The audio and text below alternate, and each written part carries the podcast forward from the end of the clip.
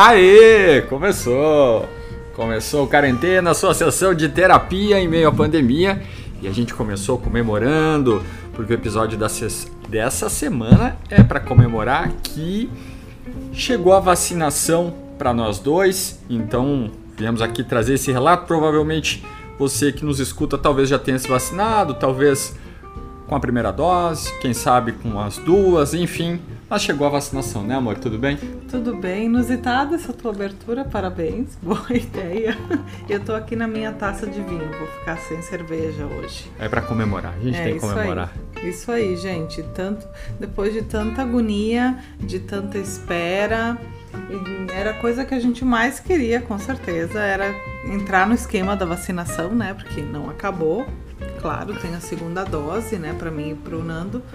Mas essa semana a gente entrou nesse esquema. Entramos então estamos esquema. bem, bem felizes, com certeza.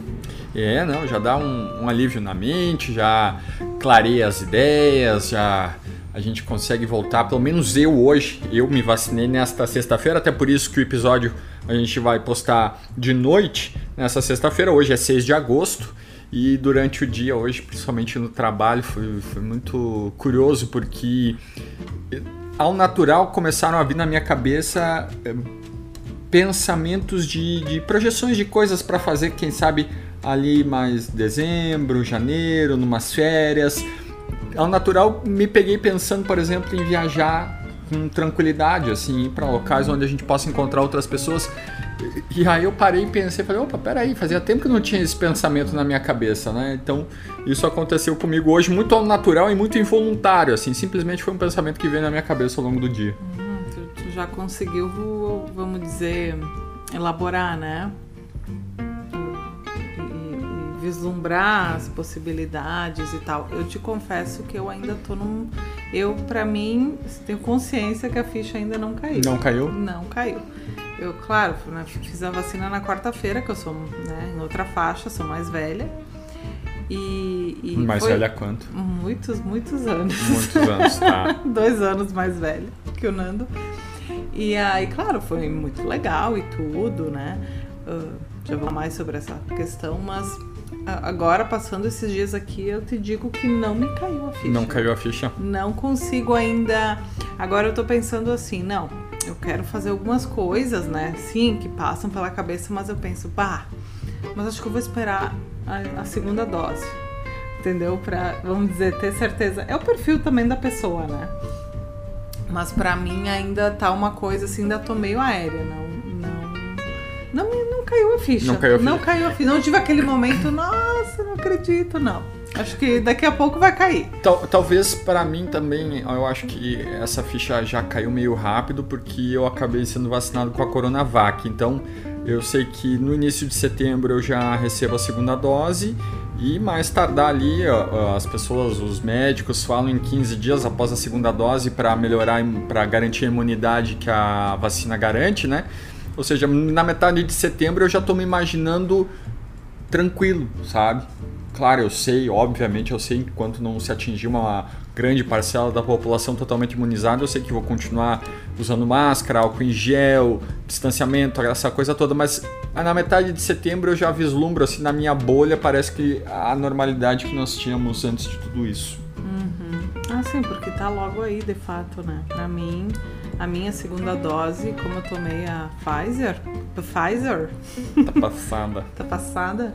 Vai ser só final de outubro, se não adiantar. Mas enfim, né? Graças a Deus a gente entrou no esquema e, e, conta como é que foi lá na UBS hoje de manhã. Que pra ti tá mais fresco, assim. É, não, foi. Eu, eu me planejei de acordar cedo, porque na, no dia que eu me vacinei aqui, a aplicação começou às 8 horas da manhã, então acordei cedinho, tomei um banho, tomei um café. E a UBS, onde eu e a Jo fomos nos vacinar, é, é a mais próxima aqui de casa, dá um pouco menos de um quilômetro de casa. Caminhando tranquilo, um vento frio, gelado, bagunçando o cabelo. Quem tem me visto, me conhece, sabe que eu tô com o cabelo um pouco comprido, mas tudo bem, o cabelo chegou bem bagunçado. Mas, nossa, muito tranquilo, uh, o atendimento rápido. Eu fui um dos primeiros a chegar, acho que na minha frente tinha umas 10 pessoas, talvez um pouco mais, não muito mais do que isso. Era planejado para as 8 da manhã, atrasou uns 15, 20 minutos, mas tudo muito sossegado. As enfermeiras lá no, atendendo o pessoal muito rápido e com uma educação assim, ó, uma simpatia muito fora de série, principalmente para quem está lidando com isso há tanto tempo de uma maneira tão próxima, como são os profissionais da saúde, mas numa simpatia. Aí eu até brinquei, falei assim, poxa vida, moça, eu uma tava separando a, a dose dentro da seringa, eu falei para outra assim, falei, olha, eu vou te pedir para fazer uma coisa que tu já tá com certeza craque em fazer. E aí ela me olhou assim, tirar uma foto, né? Eu falei, isso aí, tirar uma foto pra mim. Ela falou, nossa, a gente devia chamar um fotógrafo para trabalhar aqui dentro. Esse fotógrafo já teria feito muito dinheiro cada vez que fizesse uma foto. É, talvez. É, foi mais ou menos assim quando eu fui também. Talvez tenha sido as mesmas, né? É, talvez. As, as... Eu, eu queria lembrar o nome das duas. Uma era a Gisele, a outra eu não consigo ah, eu me lembrar. Não, eu acabei nem perguntando. Mas elas, eh, de fato, quando eu fui também na quarta-feira, tinha bem mais gente do que tu tá relatando aí. Aqui pra não ti foi a partir do meio-dia, né? Foi a partir do meio-dia, não sei se tinha algum represamento, né? Porque já fazia uns dias que não tinha mudança de faixa. Isso é então é eu não sei se. Porque eu fiz na faixa dos 32, mas tô quase fazendo 33. Então imagino que tinha gente também que nesse tempo, sei lá, fez aniversário, né? E tava ali represado para dose, então demorou um pouquinho a fila, na fila, né? Mas foi depois lá dentro foi muito rápido. Eu também fiz essa né, esse negócio da foto, né? Falei, ah, vou ter que pedir a gentileza para vocês aí. Ela até me falou assim, não, uh, tu, né, comentou assim, tu não tem noção, eles pedem de tudo. Pedem para fazer foto junto, pedem não sei o que, o pessoal se anima, né? Afinal de contas, uh, a imunização, se tu não posta foto, né, parece que não é completa, entendeu? Pois São é. duas etapas, uma é a vacina, a outra é postar nas redes sociais. E a gente fez bem direitinho, né? É, exatamente. Não, é, ela fez até um vídeo, não, tudo é, caprichado. É, eu me esmerei ali para fazer um, um Reels para postar no, no Instagram. Até lá no nosso Instagram, QuarentenaCast, fica o convite para você nos seguir e acompanhar esse projeto que é feito com tanto carinho, assim, de um jeito tão. Uh, com tanto cuidado que a gente gosta de fazer. E no momento estava olhando aqui, chegou mais um lote de vacina aqui no estado. Uh, Para você que nos ouve fora do, do, Rio Grande do Sul, o governo promete vacinar todo mundo até 18 anos com pelo menos uma dose ainda no mês de agosto. Acabou de chegar um lote no Rio Grande do Sul, 3.700 doses da Janssen e 162.630 doses da Pfizer. É, tá andando, tá andando. Amanhã, nesse sábado, o Caxias vai vacinar as pessoas com 30 anos ou mais. E como tem chego, uh, com pode chegar mais doses, provavelmente essas doses chegam aos municípios só na segunda-feira. Uh, vai, vai andar ainda mais, mas é, traz uma outra, uma outra, um outro espírito, traz uma outra energia para a gente seguir o dia. A gente não faz Fizemos de, quarta para cá com a tua vacina e com a minha vacina absolutamente a mesma coisa que a gente tem feito nos últimos meses, mas já foi um dia mais leve de se viver, mais tranquilo. Né? Uhum. Ah, sim, é um, de fato é uma outra perspectiva que começa a se abrir, né? No meu caso, como eu te falei, ainda tô meio, meio aérea, assim. Mas agora vem o pessoal dos 20, da faixa dos 20 que a gente tem, né, muitos amigos e conhecidos nessa faixa que estão um pouco preocupados uh, se de fato vão cumprir isso, né? Esse prazo que está se colocando e tal, porque é uma galera que está bastante exposta, na minha avaliação, pelo menos. Eu não ah, sei sem dúvida. Como tu, tu vê, né? Porque a galera, vamos pensar que tem os estágios, que está na faculdade, que, que estão voltando às aulas presenciais, então tá é, é, um ambiente onde circula mais pessoas, né? Claro, tá todo mundo circulando mais, mas essa galera também tá especialmente exposta, né? Então, quanto antes andar ali essa fila, melhor ainda, né? E aí vamos ver como é que é a sociedade pós-vacina. Eu já acho que vai ser uma coisa meio assim pós-guerra, né? Claro, não dá ainda pra. Não sei quando vai ser isso, se vai ser ano que vem, se ainda vai ser esse ano, mas eu acho que a sociedade toda vai vai absorver assim uma energia como seria um pós-guerra assim de, de eu, como foram os anos 20, né? Que se fala muito. Não, se eu não era vivo nos anos 20. É, não, né? Mas eu era. Ah, ok, tá bom. não, que por exemplo, tem muito, né, historiador que fala, mas enfim, é um, né, um consenso, assim, uh, com relação ao pós Primeira Guerra, que foi a primeira grande guerra do século. Então, os anos 20 foram anos muito até a crise de 29, evidente, né? Mas foram anos muito, muito festivos e se lançou novos estilos de, de dança, de música, as roupas, tudo refletia uma alegria, uma leveza, uma vivacidade, assim que também foi fruto, vamos dizer, daquele ambiente pós-guerra onde as pessoas estavam saturadas, muita morte, muita pobreza. Então aquilo terminando o conflito, os conflitos, né? Que isso, que aula de arte, hein? Olha, que tamo loucura. Aí, tamo aí. Então é, foram os anos de. foram anos mais leves, né? Uh, nos anos a gente pensando, claro, mais no, no, no contexto dos Estados Unidos e tudo mais, né?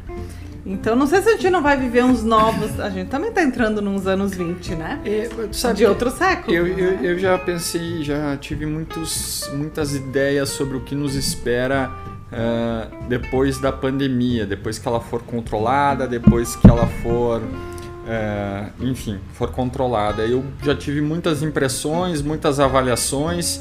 Eu, nesse momento em que a gente grava esse episódio, eu não sei dizer o que é que vai ser é, da nossa realidade, da nossa rotina a partir de, sei lá, tal, dezembro, janeiro, mais tardar fevereiro, quando se projeta aí o, controle, o fim da pandemia, o, o, controle do coronavírus. Realmente não sei assim se de fato muitas coisas, algo vai mudar e isso eu tenho para mim, algo vai mudar. Agora o quanto vai mudar e de que maneira vai mudar, eu não faço a menor ideia. Não tenho uma impressão assim particular. É, não, não tem como saber também, né? Porque cada. Esse é um outro momento histórico que a gente, que a gente está. E, e, eu não sei, né? Se tu fala, por exemplo, ou como. Eu falo num contexto meio geral, mas, por exemplo, a gente falar Brasil, é uma situação. Se a gente considerar outros países, é uma outra situação, né? Não tem nada ainda muito controlado, tem essa nova variante aí que tá bem. tá preocupando muito, né? Porque não se sabe exatamente se a vacina, o quanto a vacina é eficaz. Ela é um pouco eficaz, isso se sabe, né? É. Então tem todo esse cenário ainda para ver o que vai acontecer. Tem a questão dos países pobres, né? Tipo os países da África, alguns países da América Central, que a gente sabe, né? Assim, a gente sabe né, um passant, pelo que se vê nos noticiários e tudo mais, que ali não existe ainda o início da vacinação é muito muito e nem países é, pobres. A. Hoje, hoje até mesmo estava lendo que a vacinação, nesse momento que a gente está gravando, é a última sexta-feira das Olimpíadas de Tóquio. E nos últimos dias, a Tóquio mesmo tem registrado recordes sucessivos de casos de Covid-19, então as, as matérias estavam relatando que a, a vacinação no Japão como um todo começou a caminhar de um jeito mais consistente nos últimos dias. Isso que uhum. a, a, imagem que o Japão passa, nossa, é uma nação desenvolvida, isso e aquilo e aquilo outro. Então, não, pelo menos na minha cabeça, não consigo absorver a ideia que por uma questão de saúde o Japão esteja relapso, descuidar, não sei qual é o motivo para que o Japão uh, esteja assim tão arrastado na vacinação. Muito bom você ter trazido esse ponto, porque tu me deu o gancho perfeito. Pelo seguinte, eu fiz uma breve pesquisa. Olha aí. O porquê. Né, Sintonia, para, hein? Para trazer a este valoroso, valoroso podcast. Ah. Por quê? Porque eu tava pensando nisso mesmo. A gente falou, inclusive, esses dias, né? Por que, que o Japão, que é tão organizado, a gente tem ideia né, de uma cultura tão organizada, tão rígida, disciplinada. Como assim? Existe, na verdade, o motivo da vacinação lá estar atrasada atrasada, por exemplo, em comparação ao Brasil. O Brasil hoje, no dia de hoje, chegou a 50% da população com a primeira dose. Ok. O Japão está cerca, um pouco mais de 35%. Com a então, primeira. Com a primeira dose. Então, se tu for comparar com a nossa realidade, sim, ele está atrasado. Com a realidade de outros países ricos, está muito atrasado. Uh, mas existe uma é um conjunto de fatores que leva a isso. O primeiro deles, que eu, que eu achei muito interessante, eu não imaginava. Isso é a fonte, a revista Exame, tá, gente? É uma fonte confiável, assim, é toda uma... Se vocês procurarem ali no Google, é uma matéria bem extensa, bem interessante. O Japão, a cultura do japonês é uma cultura anti-vacina. Hum, Esse é o primeiro ponto. O motivo eu não sei, não, não cheguei a, a- a encontrar ali. Mas é uma população que tem uma certa. diferente dos brasileiros, que tem uma cultura histórica com relação ao incentivo à vacina muito grande aqui, né? Nós temos já mais de um século de desenvolvimento de vacinas nacionais e tudo mais. No Japão, existe uma resistência da população à ideia da vacina. Esse é o primeiro ponto, né? Então, é um aspecto cultural que, num momento de pandemia, uh, fez com que o governo buscasse formas de tentar reverter ou amenizar essa, essa resistência, né? Reverter essa cultura. Reverter, é, reverter é complicado, mas pelo menos amenizar na questão de Sim. conscientizar sobre ah, é uma pandemia e tudo mais. Então o que, que o governo fez? O governo, isso também não tenho certeza se já não era um, um regramento do país, tá? Mas as vacinas que foram desenvolvidas, que estão sendo desenvolvidas, né? Em muitos países, eh, muitos países não exigiram testes locais. Né? Eles compraram a vacina a partir da avaliação dos testes feitos pelas fabricantes mesmo de forma internacional. Não sei se foi o caso do Brasil, acho que não. Não, porque teve as avaliações da Anvisa. É, exatamente. Então, é, não, não lembrava disso. Então, ah, o Japão foi um desses países que exigiu que fossem, feita uma, que fossem feitas umas sequências de testes locais com japoneses para que fosse para poder dar essa aprovação, né, Uhum. dentro do país deles, para que a vacina pudesse ser comercializada ali. Então existiu essa exigência e isso atrasou o processo. Uhum. E hoje o governo reconhece, né? Que, que isso atrasou o processo de, do início da vacinação no Japão. Porque Uhum. se exigiu testes internos, né? Antes, além da validação internacional, uma validação interna também. Uhum. Só que o governo alega que um dos motivos ah, dessa necessidade, dessa validação, foi justamente criar um ambiente interno favorável à vacinação.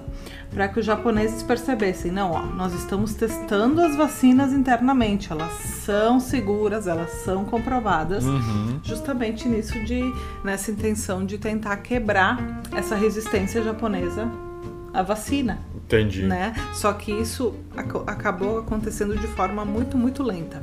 Uhum. Então atrasou muito o início desse processo. Então esses são dois fatores, né? A resistência da população e esses testes internos que atrasaram o processo, mas que foram propostos também como uma alternativa para tentar quebrar essa resistência, né? Então teve essas duas questões. Tem mais uma, eu vou trazer várias informações. Traz, manda ver. Porque é uma junção de várias coisinhas, né? Então, voltando, a gente está falando aqui sobre o motivo da vacinação estar atrasada no Japão, mesmo ele sendo um país rico, né? E toda essa questão que tu comentou da, eh, do aumento do número de contágios agora nas Olimpíadas. A outra questão que é bem importante é que no Japão, diferente do Brasil, no Japão o, o vírus nunca circulou livremente. As medidas de proteção de combate à transmissão do coronavírus no Japão, elas sempre foram muito efetivas. Então, na verdade, quando o governo exigiu esse, esse, esse controle interno das vacinas por meio de testes, não existiam pessoas para serem testadas, para receberem a vacina no volume que existia no Brasil. No Brasil, quase todas as fabricantes vieram testar aqui. Né? Criaram grupos de controle no Brasil e tudo mais, porque o vírus aqui circulava, circula, ainda circula livremente. Então no Japão isso também foi uma dificuldade. Uma das vacinas, eu não lembro qual agora, ah, o grupo de controle ali de, te- de testagem, não sei o termo correto, né? Teve 160 pessoas. Então, assim, né? Um universo uni- minúsculo. Universo minúsculo. Então, muitas pessoas também criticaram isso internamente Entendi. dentro do Japão. Ah, vocês atrasaram ah, o início da vacinação para realizar esses testes com 160 pessoas. Então, assim, né? Foi uma perda de tempo na avaliação de muitos, né? Então, teve essas três questões aí. Ah, ah, tem mais uma, uma coisinha que eu li no. Muito interessante essa matéria, inclusive. No Japão, uh, os processos são muito rígidos, né? Sim. Na área da saúde também. Então, no Japão, é por lei, as únicas pessoas, os únicos profissionais que podem aplicar vacina são médicos e enfermeiros. Uhum. Ninguém mais. Em algum momento, o governo uh, uh, estendeu essa autorização também para dentistas, porque eles não estavam encontrando profissionais Ah. que aplicassem a vacina da forma que é necessário com o coronavírus, né? Que é uma forma ampla, Entendi. né? Não, não existiam profissionais suficientes aplicando a vacina.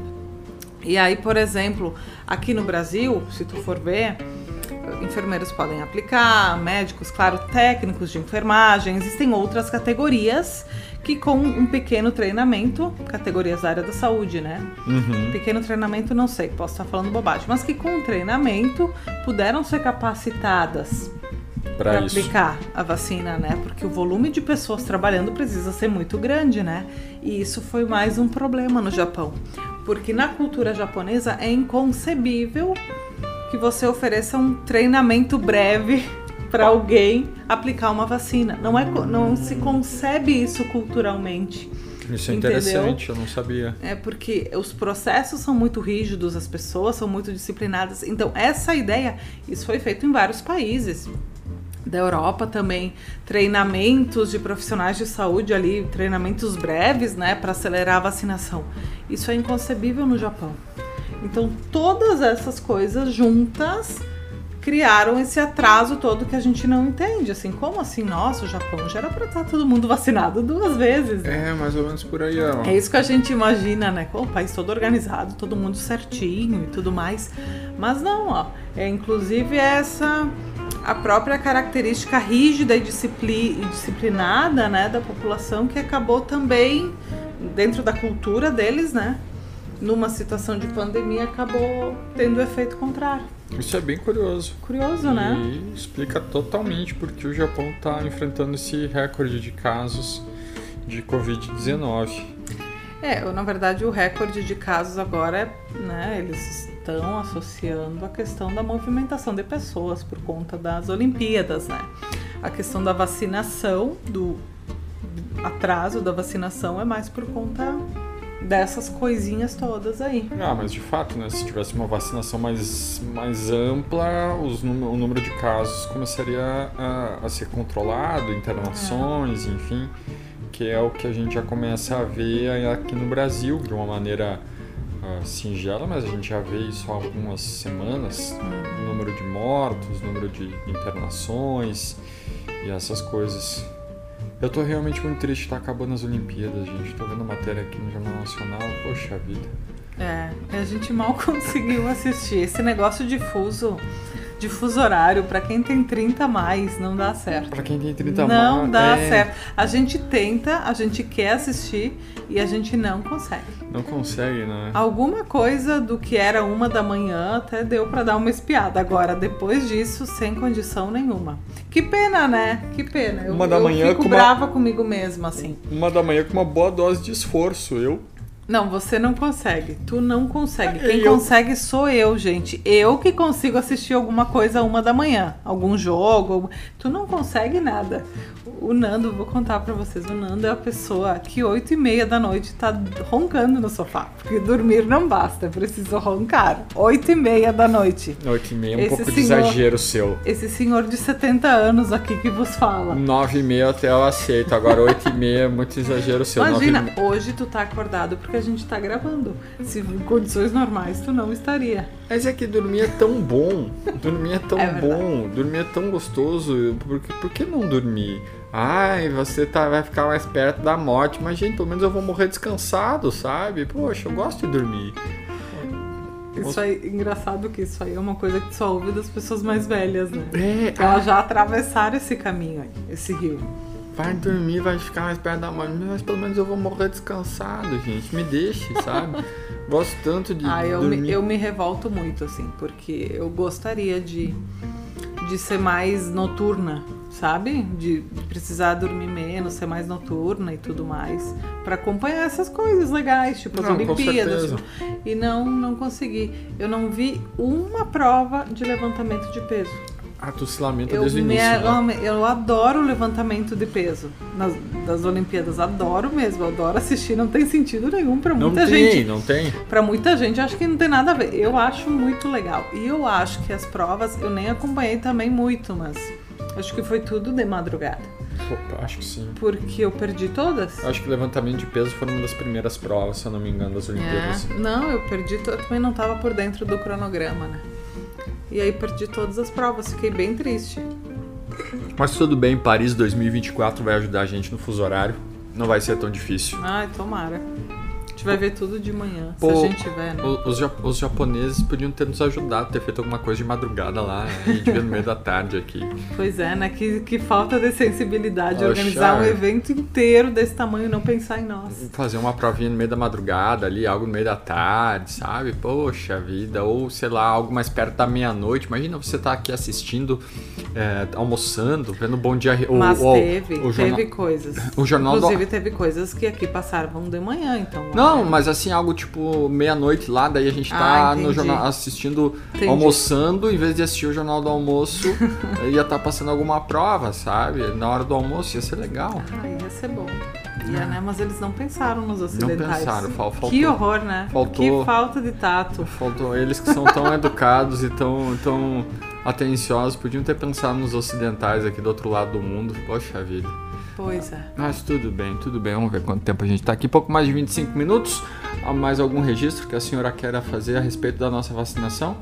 Não, só que eu estou. Ah, a gente não falou das reações, né? Eu tive Tá. muito pouca reação e o Nando também. Então, É, eu- quem pudesse vacine, É, né, não, gente? claro. Não acontece nada. E mesmo que tenha reação, antes a reação da vacina do que as consequências da Covid, né, gente? Pelo amor de Deus. Exatamente. Então, assim, Exatamente. o máximo da reação que eu tive foi uma.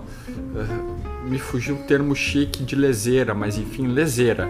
Letargia, eu fiquei letárgico, eu lembrei o termo chique. Termo chique. Eu lembrei o termo chique da leseira, letárgico. Eu passei o dia meio letárgico, Lesado. lesadinho. Nossa, pesado, assim, cansado, com vontade de dormir muito mais do que o normal, porque quem me Eu ia conhece dizer, sabe que eu gosto. Um dia normal na tua vida. Quem me conhece sabe que eu gosto de fazer um soninho assim sempre que for possível, deitar numa superfície confortável. Não, mas hoje foi assim uma, uma leseira muito forte, assim, depois de uma hora, uma hora e pouco da vacina. E no mais é isso, não tive mais reação nenhuma, mais sensação nenhuma. E, e tá tudo certo. E mesmo que tivesse algo a mais, tá tudo bem. É, saber que a, gen- a reação da vacina, em vez de, de consequências da doença, vale a pena qualquer tipo de reação, né? É isso aí. É isso, dona É Josmaria? isso, tudo fechado. Dona Joira. Uma hora dessa a gente contou o porquê do Joira.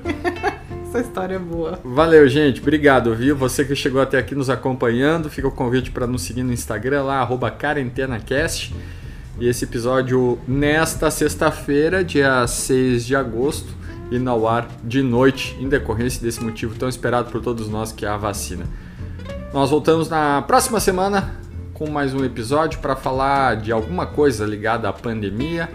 Provavelmente vamos falar de crianças, mas aí a gente deixa para semana que vem. Um abraço. Um abraço, gente.